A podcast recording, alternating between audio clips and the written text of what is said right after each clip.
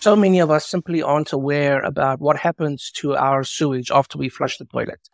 You go to the toilet, uh, you do your business, you do your one, you do your number two, flush the toilet, and magically everything dis- disappears, right? That's most people's experience with wastewater. If it's not that, the experience is, oh, my toilet's blocked, it's smelly, I've got to call a plumber, and I've got to take care of it. That's most of our experience with wastewater. What most people don't realize is that simply going to the toilets and doing your business and having the wastewater magically disappear is not something that most of the world actually has access to.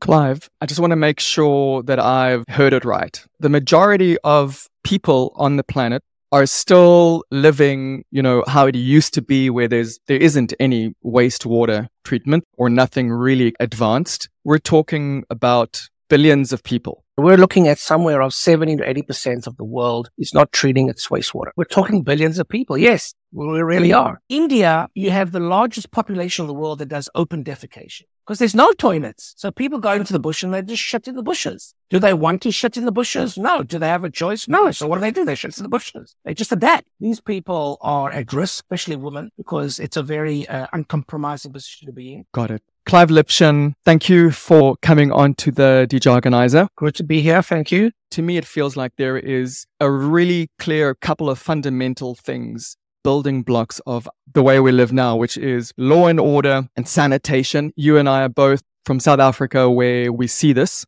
Talk to us about Laguna Innovation. What is the problem with wastewater treatment as it is now? Because on your website, lagunainnovation.com, your mission, your big thing says rethinking wastewater treatment. So what needs rethinking?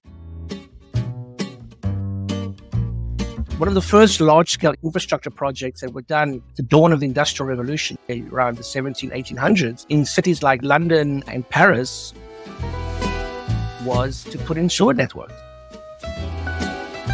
What were people doing in those places before? They were simply collecting their sewage and dumping directly into the streets.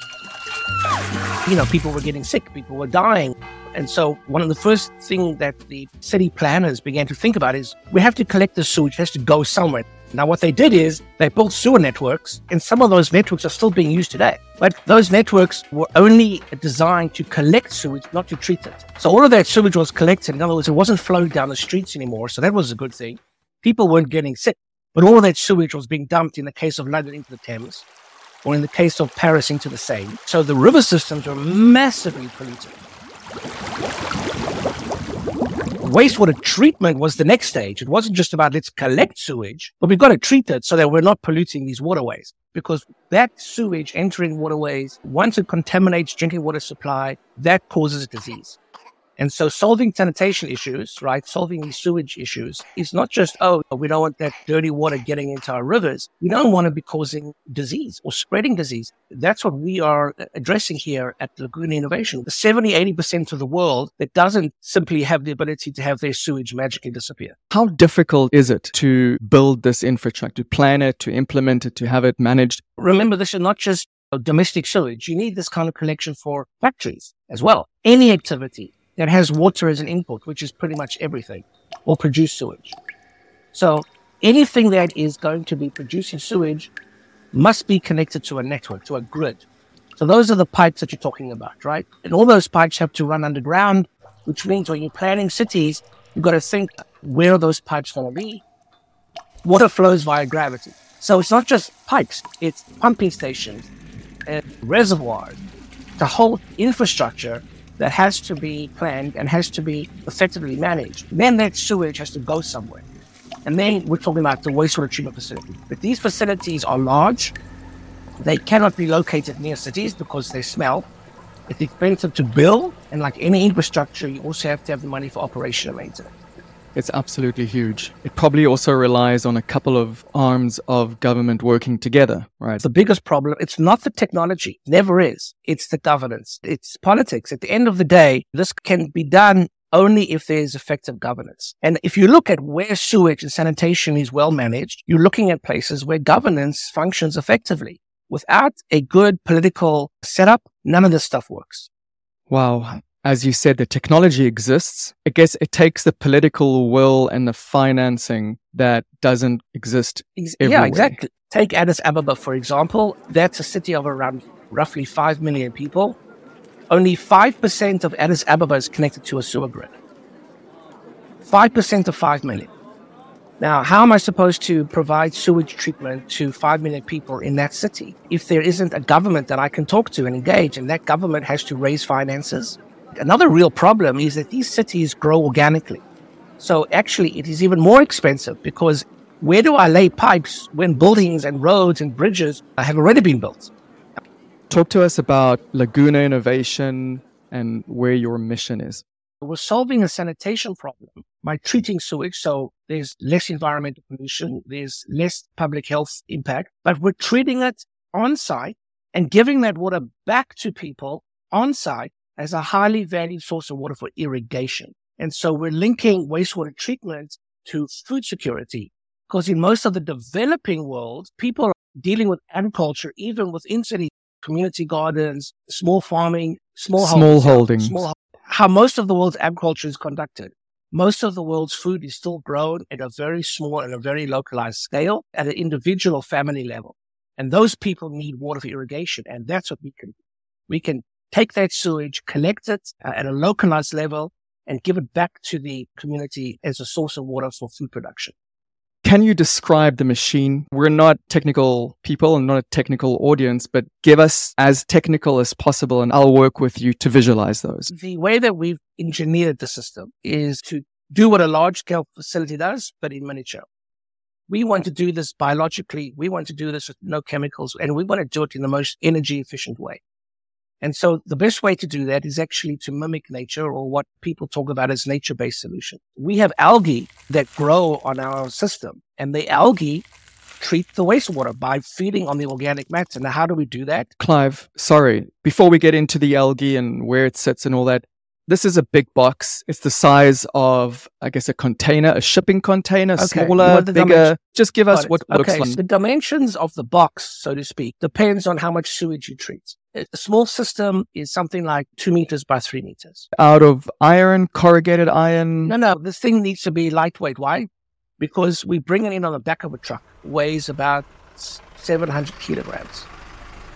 All in all. And I see that on the roof, there are a couple of, of solar panels.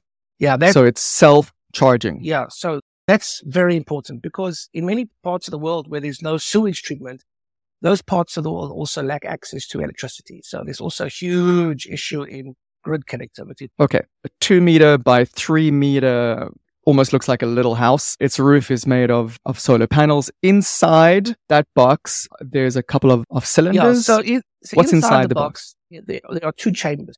Chamber number one is a reservoir, uh, a circular. Yeah. Let's try that so again. There's two chambers. The, f- the first chamber is a is a circular container, uh, and in that container we pump the sewage from a, a collection reservoir, and in that chamber uh, we reduce the organic matter to a very high degree. And in that chamber, the sewage is pumped and circulated. The heart of the chamber is the next chamber, which is a rectangular chamber. And in that rectangular chamber, we have a series of hanging sheets like blinds or curtains, one next to the other. We take the water from the first chamber and we run it through a series of nozzles.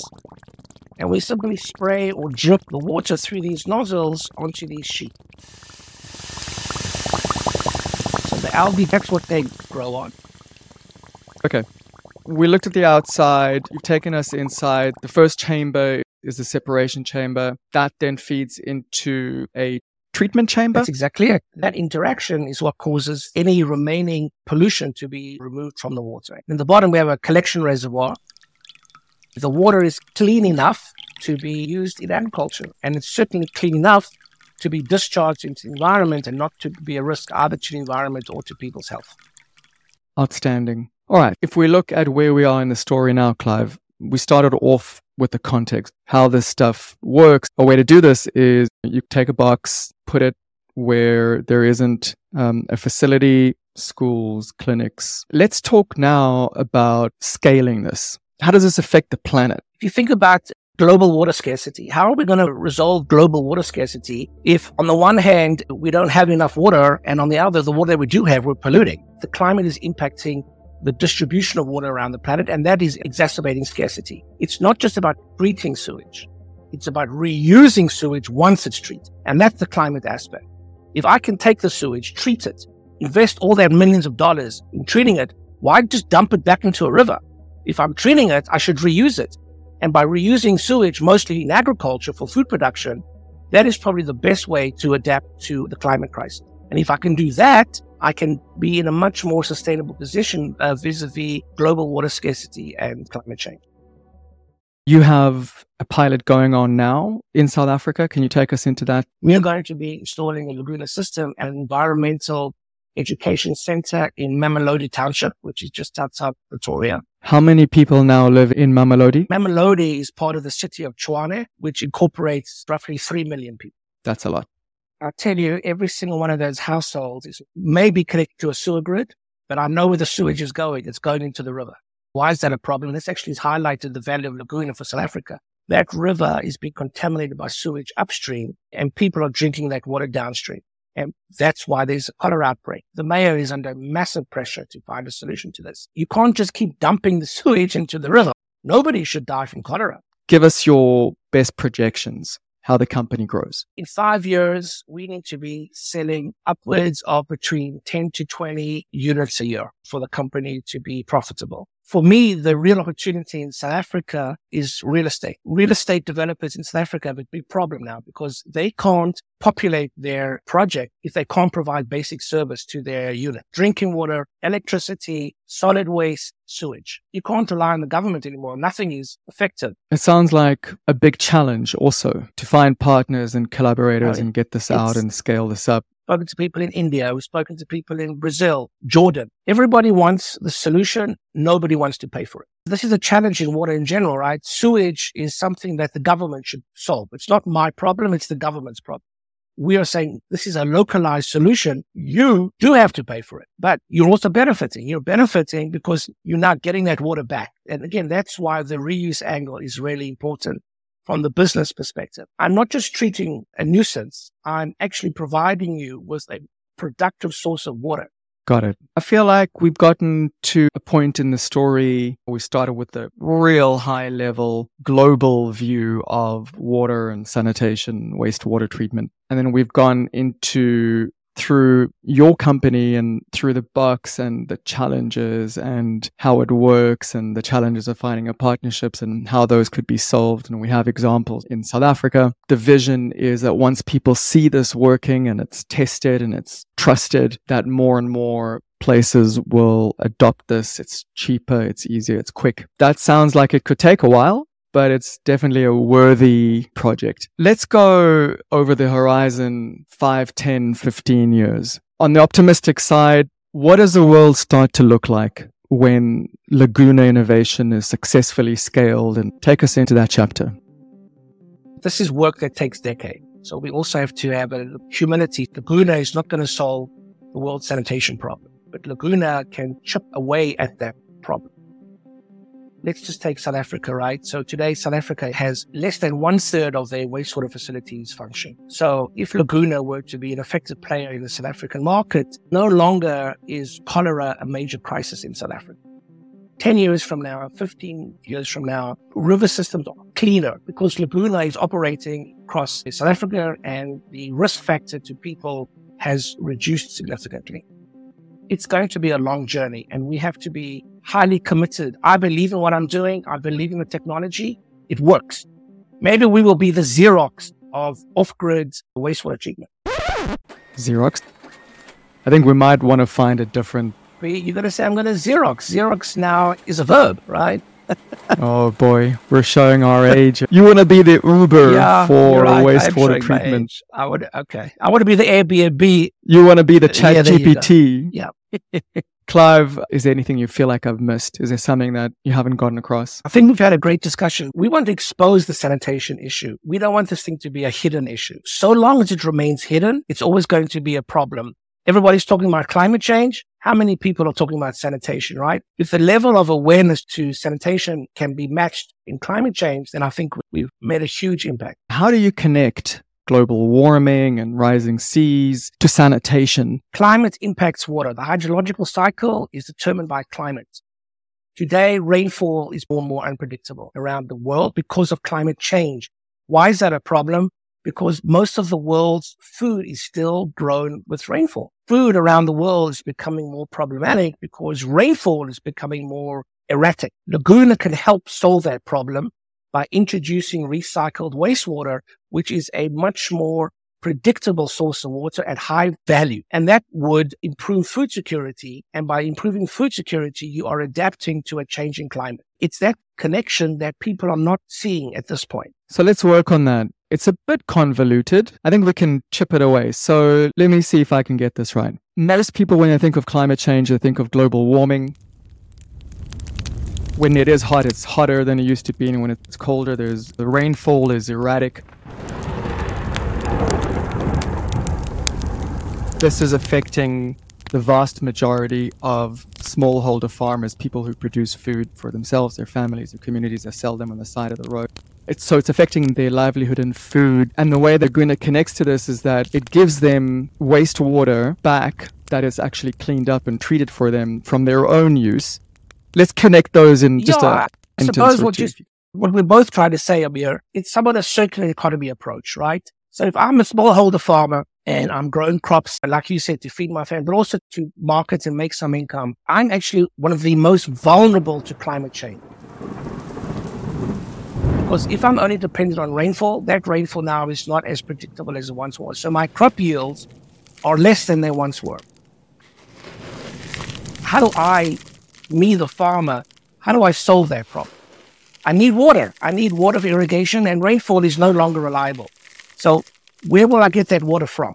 At the same time, in the community that I live in, my sewage is flowing into the river and polluting the river. If I can clean my sewage, I clean the river, and then I can take that treated sewage and pipe it and direct it to my farm as a complementary source of water to rainfall. And in that way, I've done that circular economic approach and I am building my resilience to a more erratic hydrological patterns due to climate change. Maybe still convoluted. I don't know. But anyway. I like that. I think that's, I think it's better. You're treating the water and you're cleaning the water and you're reusing the water. You're allowing clean living. It feels like a very worthy, I'm super happy that you agreed to come onto the podcast and talk about this. And um, I wish you just the best of success. Thank you very much for the opportunity. This kind of experience is exactly the kind of thing that we need, right? We need this exposure. We would be successful if every time somebody flushed the toilet, they would think, okay, it's not just disappearing. It's going somewhere. Somebody has to take responsibility. We are at the back end, if you will, and we are taking responsibility for that action of you just flushing the toilet. I like it. Okay, let's stop there. If we had to put a headline on this story, on this narrative, taking in the full sweep the climate, the politics, the technology, the, um, the water. For me, it's water is life, sanitation is civilization. There are places in the world that had wastewater and sanitation infrastructure that was functioning and now don't for whatever reason the effects of climate change, political instability, financial instability. Down the line, your city, your town that had these things, you take them for granted. Flush toilet goes away, it's never a problem, you never think about it. This could happen to you. Thanks for listening to the Dejargonizer. For more episodes and ways to connect with me, please visit dejargonizerpod.com. That's dejargonizerpod.com.